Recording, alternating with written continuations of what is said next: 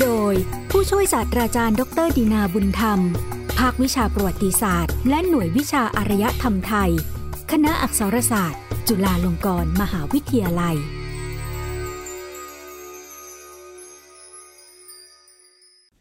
ยนอุตสาคเนย์รายการมนสเสน่ห์สะท้อนวิถีชีวิต สังคม ศาสนาและวัฒนธรรม แห่งเอเชียตะวันออกเฉียงใต้ ชุด ยนโลกพุทธศาสตร์อุตสาคเนย์ตอน คติการบูชาพระโพธิสัตว์อวโลกิเตศวน ในเอเชียตะวันออกเฉียงใต้ตอนที่หนึ่ง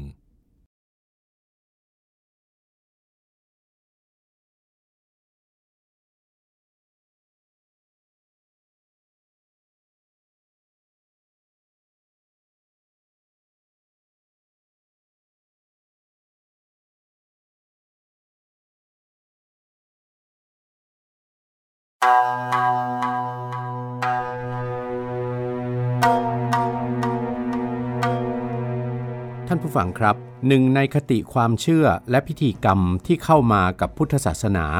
ซึ่งได้เผยแผ่มายังภูมิภาคเอเชียตะวันออกเฉียงใต้ ตั้งแต่ประมาณต้นคริสตกาลนั้น คือคติความเชื่อและพิธีกรรมการบูชาพระโพธิสัตว์ ซึ่งมีคตินี้อยู่ทั้งในพุทธศาสนาฝ่ายมหายานและฝ่ายหินยาน หรือเทรวาสพระโพธิสัตว์ ซึ่งคนไทยส่วนใหญ่รับรู้และเข้าใจกันว่า คือเทพเจ้าหรือเทพพยดา ตามลักษณะเดียวกันกับเทพเจ้าในศาสนาพราหมณ์ฮินดู และพระโพธิสัตว์ พระองค์ที่คนไทยรู้จักกันดี เพราะมีการเคารพบบูชากันอย่างแพร่หลาย ในดินแดนประเทศไทยปัจจุบัน และในเอเชียตะวันออกเฉียงใต้ คือพระโพธิสัตว์อวโลกิเตศวนซึ่งมีสมญานามว่าเป็นพระผู้เพ่งเสียงคร่ำครวญของมวลสรรพสัตว์ ผู้ทรงพระมหากรุณาคุณอันยิ่งใหญ่ พระโพธิสัตว์ที่ได้รับการสมมุติขึ้น ให้เป็นสิ่งศักดิ์สิทธิ์ในพุทธศาสนานั้น แท้จริงแล้วหมายถึงอะไร มีวิวัฒนาการเกิดขึ้นในพุทธศาสนา ซึ่งโดยแก่นแท้เป็นศาสนาแบบอัเทวนิยม คือไม่มีการบูชาเทพเจ้าได้อย่างไรเราควรมาเริ่มจากการพิจารณาความหมาย และวิวัฒนาการของคติความเชื่อเรื่องพระโพธิสัตว์กันก่อนนะครับ ข้อมูลหลักของรายการในตอนนี้ได้จากปาตกถาเรื่อง พระโพธิสัตว์อวโลกิเตศวน ที่สุด มหากรุณาบารมี โดยดรนันทนาชุติวงศ์นักประวัติศาสตร์ศิลปะ ผู้เชี่ยวชาญประวัติศาสตร์ศิลปะ เอเชีย และพุทธศิลปะ อาจารย์นันทนาเป็นอดีต อาจารย์ประจำมหาวิทยาลัยแห่งกรุงอัมสเตอร์ดัม ประเทศราชอาณาจักรเนเธอร์แลนด์ ซึ่งท่านได้แสดงไว้ ในปาฐกถาชุด วิชาแห่งบูรพาณห้องประชุมใหญ่สำนักหอสมุดแห่งชาติกรมศิลปากร เมื่อวันศุกร์ที่ 14 กุมภาพันธ์ 2563 ครับ พระโพธิสัตว์อวโลกิเตศวร คือทิพยบุคคลองค์สำคัญในพุทธศาสนาฝ่ายมหายาน เป็นที่เคารพบบูชาในทุกภูมิภาคและท้องถิ่นที่พุทธศาสนาเผยแผ่เข้าไปถึง ไม่จำกัดว่าจะเป็นพุทธศาสนาฝ่ายมหายานหรือฝ่ายเถรวาท พระอวโลกิเตศวนโพธิสัตว์ เป็นสัญญลักษณ์แห่งปณิธานอันสูงสุดตามคติพุทธศาสนาฝ่ายมหายาน อันได้แก่การอุทิศตนเพื่อประโยชน์สุขของผู้อื่น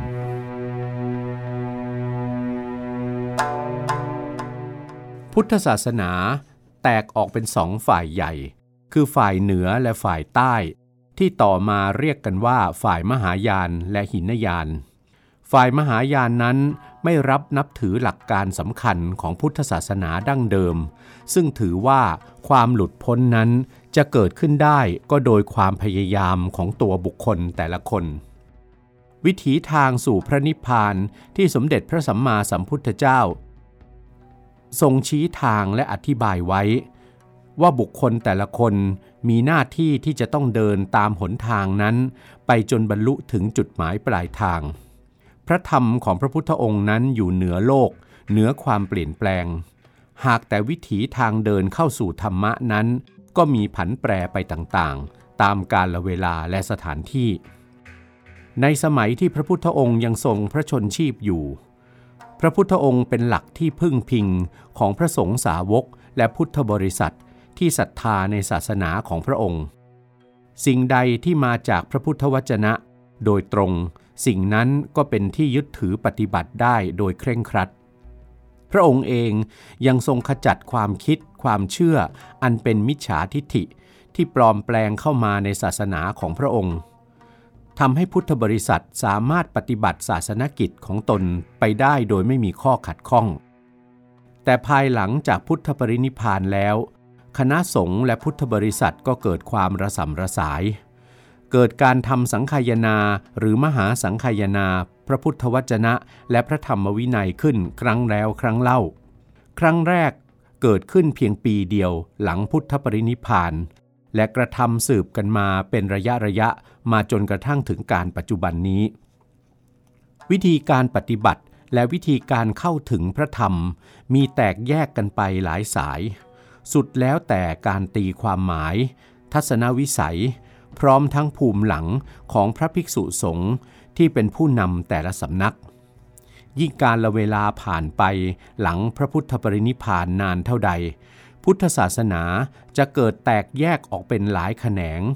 และการปฏิบัติก็มีวิถีทางต่างๆ กันไปก็จริง แต่จุดหมายปลายทางของวิถีทางปฏิบัติ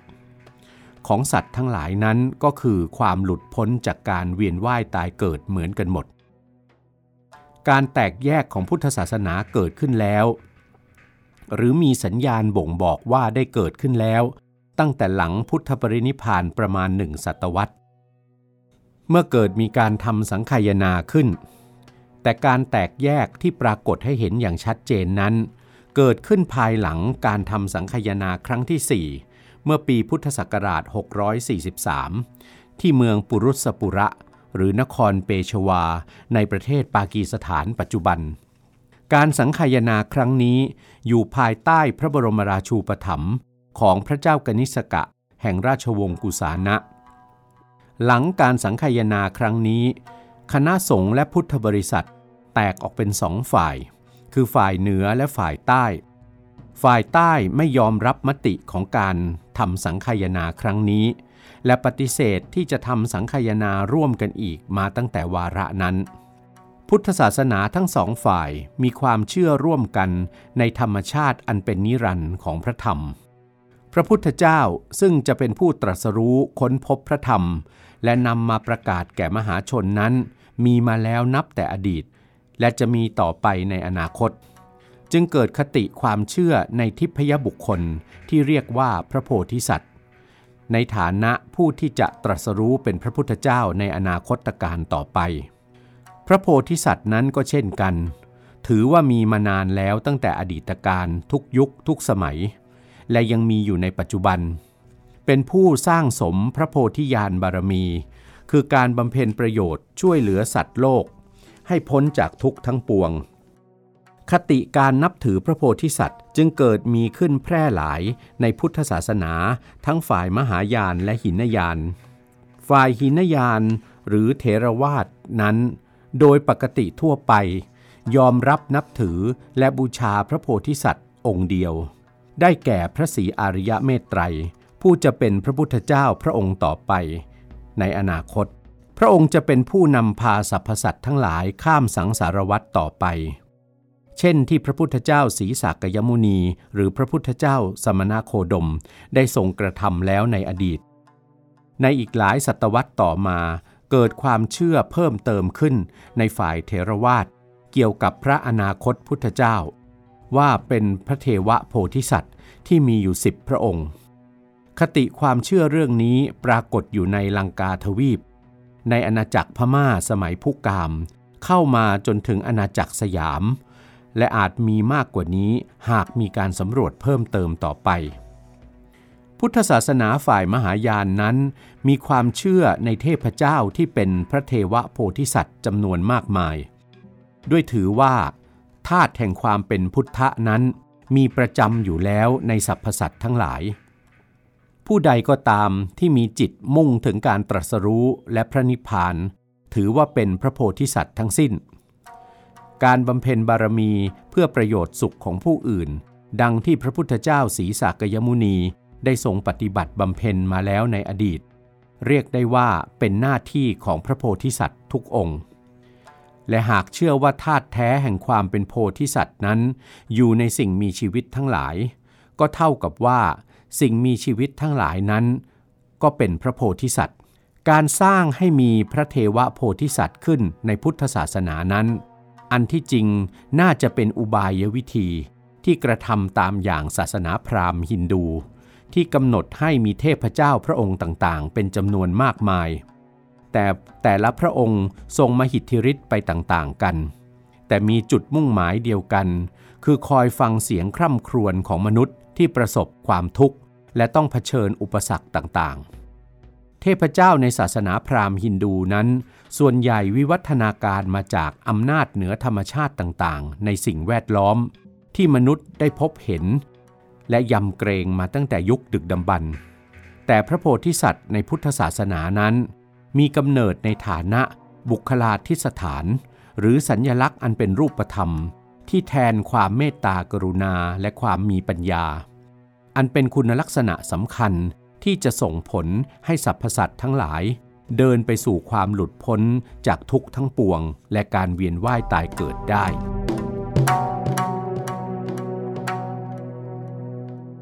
อย่างไรก็ตาม ในพุทธศาสนาฝ่ายมหายาน เน้นเรื่องการบำเพ็ญประโยชน์ คิดเรื่องการทำคุณประโยชน์แก่ผู้อื่น ก่อนที่จะคิดเรื่องอื่น ๆ ที่เป็นของตนเอง แม้แต่เรื่องความหลุดพ้นจากทุกข์ทั้งปวง จนกระทั่งกลายไปเป็นว่า แม้กระทั่งพระนิพพานนั้นก็ยังไม่มีความสำคัญ เท่ากับการที่จะมีชีวิตอยู่ต่อไป เพื่อช่วยเหลือสัตว์โลก และสร้างคุณประโยชน์ให้ผู้อื่น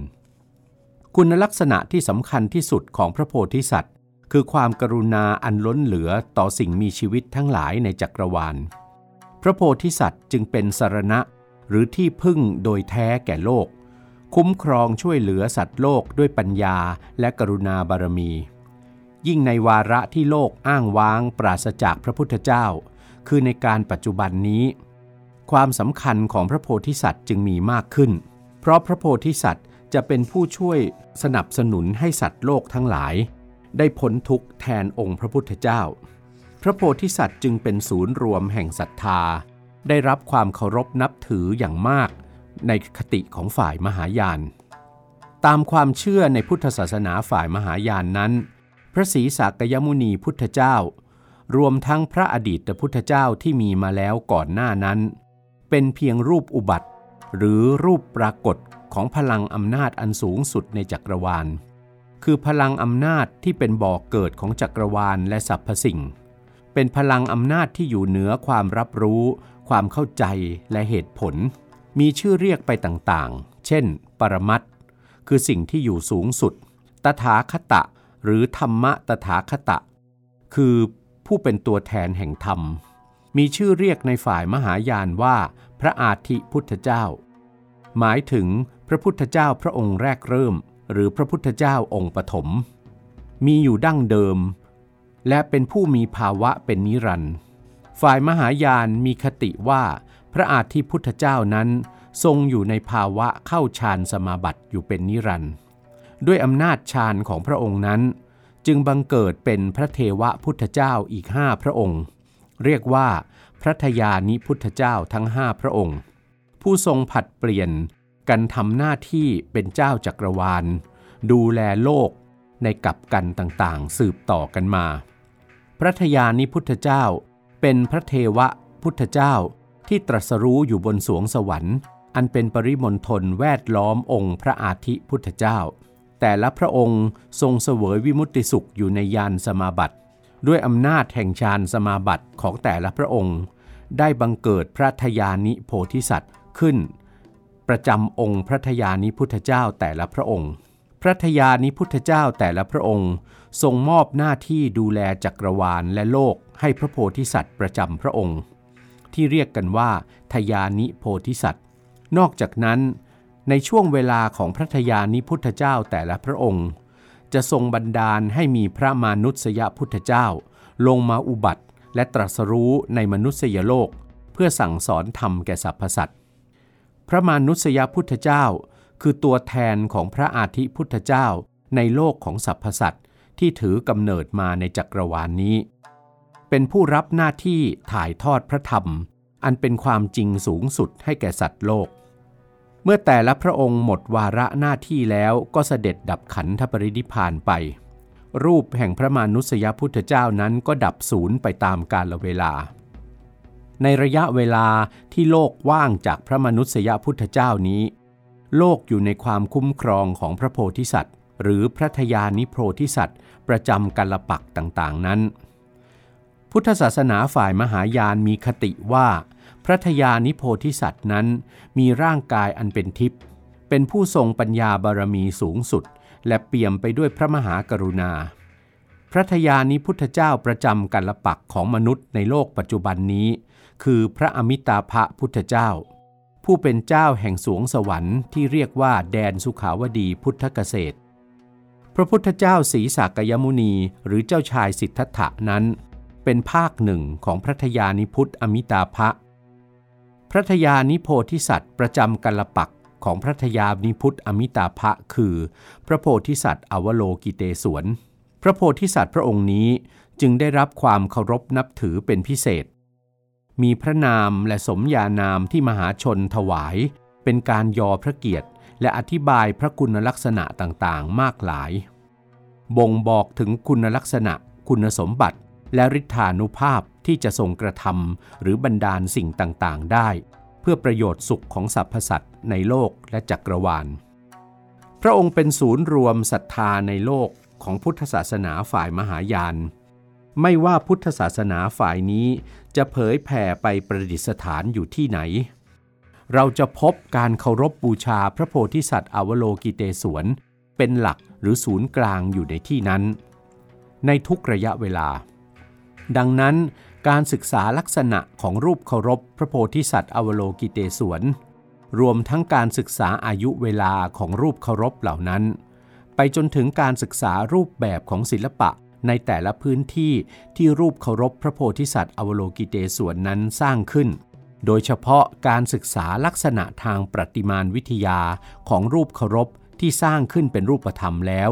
จะเป็นประโยชน์อย่างยิ่งต่อการเรียนรู้วิวัฒนาการของศิลปะ แต่ละภูมิภาคและแต่ละยุคสมัย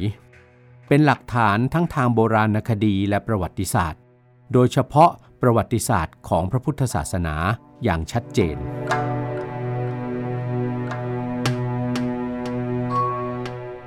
พระไตรปิฎกภาษาบาลีของพุทธศาสนาฝ่ายหินยานหรือเถรวาท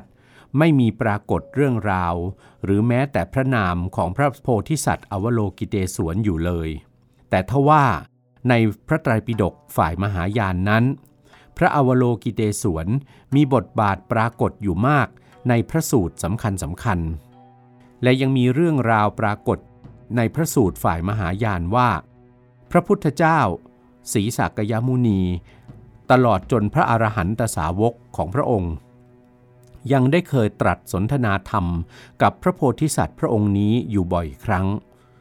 ในพุทธศาสนาฝ่ายมหายาน ยกย่องพระอวโลกิเตศวนโพธิสัตว์ ว่าเป็นพระผู้ได้รับธรรมจักรโดยตรงจากพระพุทธเจ้า และเป็นผู้นำในการรักษาพระพุทธศาสนา และหมุนพระธรรมจักรหรือกงล้อแห่งธรรมต่อไป การอุบัติของพระโพธิสัตว์อวโลกิเตศวนนี้ สันนิษฐานว่าเกิดขึ้นภายหลัง การเกิดพุทธศาสนามหายานขึ้นแล้ว ในราวพุทธศตวรรษที่ 6 หรือ 7 ภายหลังจากพระพุทธเจ้าปรินิพาน ซึ่งเมื่อตรวจสอบจากวรรณคดีภาษาสันสกฤตยุคต้นๆ ของพุทธศาสนาฝ่ายมหายาน เช่น ชาตกมาลา ทิวยาวทาน หรือลลิตวิสตระ ก็ยังไม่ปรากฏพระนามพระโพธิสัตว์อวโลกิเตศวนแต่อย่างใด แต่มีปรากฏขึ้นครั้งแรกๆ พร้อมกับพระมัญชุสีโพธิสัตว์ในพระสูตรปรัชญาปารมิตา ซึ่งถือว่าเป็นพระสูตรฝ่ายมหายานที่เก่าแก่ที่สุด และในพระสูตรรุ่นต่อๆมา ก็ได้มีเรื่องราวเกี่ยวกับพระโพธิสัตว์พระองค์นี้ปรากฏขึ้นมากมาย พระสูตรฝ่ายมหายานกล่าวว่า พระโพธิสัตว์อวโลกิเตศวนนั้น ประทับอยู่ณแดนสุขาวดีพุทธเกษตร เป็นเทพบริวารของพระพุทธเจ้าอมิตาภะคอยช่วยเหลือพระองค์ในการโปรดสรรพสัตว์ที่ตกอยู่ในห้วงทุกข์ เนื่องจากเป็นพระทยานิโพธิสัตว์ จึงมีความเป็นมาอันยาวนานสุดจะคาดคำนวณได้ นับตั้งแต่การละสมัยของพระพุทธเจ้าวิปัสสี เป็นต้นมา พระองค์ก็ได้โปรดสัตว์มาเป็นลำดับมาจนกระทั่งถึงปัจจุบันนี้ อันเป็นการละสมัยของพระสมณะโคดมสากยบุนีพุทธเจ้า เป็นระยะเวลาเนิ่นนานสุดจะพันนา ในกรุณาปุณธริกสูตรอธิบายว่า พระอวโลกิเตศวนเป็นพระธรรมกายโพธิสัตว์ สูงกว่าพระโพธิสัตว์สามัญอื่นๆ และเป็นเอกชาติปฏิพัทธะ เช่นเดียวกับพระโพธิสัตว์สีอริยเมตไตร กล่าวคือ เป็นผู้ที่ยังเกี่ยวข้องอยู่กับการเกิดอีกเพียงชาติเดียว ก็จักได้ตรัสรู้พระอนุตตรสัมมาสัมโพธิญาณเป็นพระพุทธเจ้า กล่าวกันว่า พระอวโลกิเตศวนโพธิสัตว์นั้น จะได้ตรัสรู้เป็นพระพุทธเจ้า ภายหลังการดับขันธปรินิพานของพระอมิตาภะเพื่อเป็นพระพุทธเจ้าพระองค์ต่อไปณแดนสุขาวดี นอกจากนี้ ในพระสูตรฝ่ายมหายานพระสูตรอื่นๆ ยังมีปรากฏการอธิบายที่แตกต่างออกไปอีก กล่าวคือในบางพระสูตรกล่าวว่า พระอวโลกิเตศวนโพธิสัตว์นั้น แท้จริงคืออวตารภาคหนึ่งของพระอดีตพุทธเจ้า ที่ได้ทรงบรรลุพุทธภูมิ เป็นอรหันตสัมมาสัมพุทธะแล้วในอดีตการอันยาวไกล ก่อนสมัยของพระพุทธเจ้าของเรา แต่ด้วยพระมหากรุณาที่เล็งเห็นสรรพสัตว์ยังตกอยู่ในโมหะอวิชชาทำให้ต้องทนทุกข์อยู่ในวังวนแห่งสังสารวัฏยากจะหลุดพ้นไปได้ พระองค์จึงทรงแบ่งภาค มาเป็นพระอวโลกิเตศวนโพธิสัตว์ เพื่อโปรดปวงสัตว์ให้พ้นทุกข์ด้วยพระเมตตากรุณา ในบางแห่งก็กล่าวว่า พระอวโลกิเตศวน เป็นพุทธโอรสของพระพุทธเจ้าอมิตาภะที่ทรงบันดาลให้เกิดขึ้นด้วยพุทธาพินิหาร ให้อุบัติมาเป็นที่พึ่งแก่โลก พุทธศาสนามหายานฝ่ายทิเบต เชื่อว่าพระอวโลกิเตศวน อุบัติขึ้นมาพร้อมๆกับนางตารา ด้วยอนุภาพของพระทยานิพุทธอมิตาภะจากแสงสว่าง บางแห่งก็ว่าเป็นน้ำพระเนตรจากความกรุณาสงสารสรรพสัตว์ที่เปล่งออกมาจากพระเนตรเบื้องขวาของพระพุทธเจ้าอมิตาภะบังเกิดเป็นพระอวโลกิเตศวนโพธิสัตว์ ประทับบนดอกบัวขึ้นพร้อมๆกับมนบทหนึ่ง คือโอมมณีปัทเมหูม ส่วนแสงจากพระเนตรเบื้องซ้ายของพระอมิตาภะ ก่อให้เกิดนางตาราโพธิสัตว์ อย่างไรก็ตามในพระสูตรอื่นบางแห่งก็มีกล่าวว่าแท้จริงแล้ว พระอวโลกิเตศวนโพธิสัตว์นั้น คือภาคหนึ่งขององค์พระพุทธเจ้าอมิตาภะนั่นเอง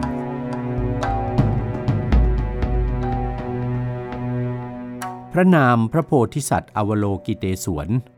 อาจแปลความหมายได้ว่า พระผู้เป็นเจ้าผู้เพ่งมองลงมาจากเบื้องบน พุทธศาสนาฝ่ายมหายานมีคติว่า พระโพธิสัตว์พระองค์นี้ทรงเพ่งมองโลกอยู่ตลอดเวลา เฝ้าดูความเป็นไปของโลกและจักรวาล ทอดพระเนตรแทงตลอดถึงความทุกข์ ความหลงงมงายของสรรพสัตว์ทั้งหลาย ทั้งทรงปรารถนาจะช่วยสัตว์โลกเหล่านั้นให้พ้นจากทุกข์ ในคำพีฝ่ายมหายานกำหนดว่าที่ประทับของพระอวโลกิเตศวน คือภูเขาโปตาละ หรือโปตาลกะบรรพศคติการบูชาพระอวโลกิเตศวนโพธิสัตว์ น่าจะเกิดขึ้นไล่เลี่ยกับการแตกแยกของพุทธศาสนาออกเป็นสองฝ่าย แต่หลักฐานที่เป็นลายลักษณ์อักษร หรือคำพีที่กล่าวถึงพระโพธิสัตว์พระองค์นี้อย่างชัดเจน ได้แก่คำพีสุขาวดีวยูหสูตร ซึ่งสามารถย้อนไปได้เก่าสุด เพียงช่วงเวลาประมาณพุทธศตวรรษที่ 7 หรือตรงกับช่วงต้นคริสตกาลเท่านั้นคำพีสุขาวดีวยูหสูตร กล่าวพรรณนาถึงดินแดนสุขาวดี อันเป็นสวงสวรรค์ที่สถิตของพระทยานิพุทธอมิตาภะพรรณนาถึงพระโพธิสัตว์ ซึ่งเป็นผู้ติดตามและผู้ช่วยขององค์พระทยานิพุทธอมิตาภะพระองค์นี้ โดยรับภาระหน้าที่ดูแลโลกและสรรพสัตว์แทนองค์พระทยานิพุทธเจ้า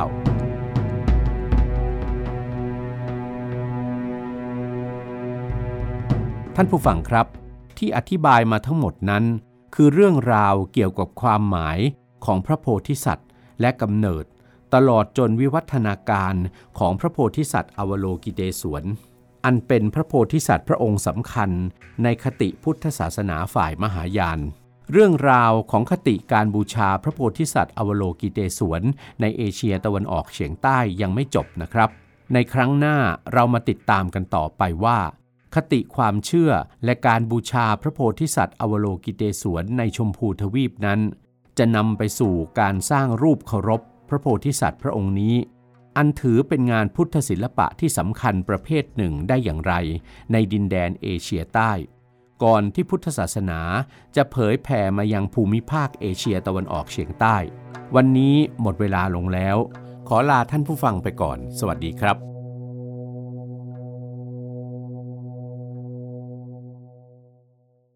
ยนต์วิถีดูชีวิต เรื่องประวัติ ศาสตร์ และศิลป์ในเอเชียตะวันออกเฉียงใต้ ฟังในรายการยนต์อุตสาคเน